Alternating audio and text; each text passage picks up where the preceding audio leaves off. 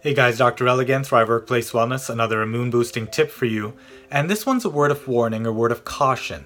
When it comes to over-the-counter cold remedies, these can be really, really helpful in managing the symptoms associated with a cold or flu.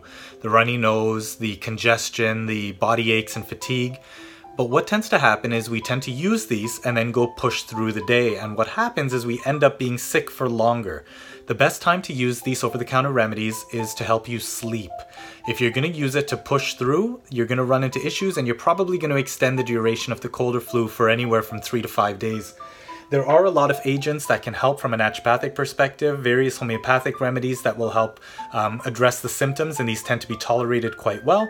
But when it comes to the uh, over-the-counter stuff, they're not bad, but what you want to be mindful of is when you take it and try and push through, that's not going to serve you. Take it and go to bed.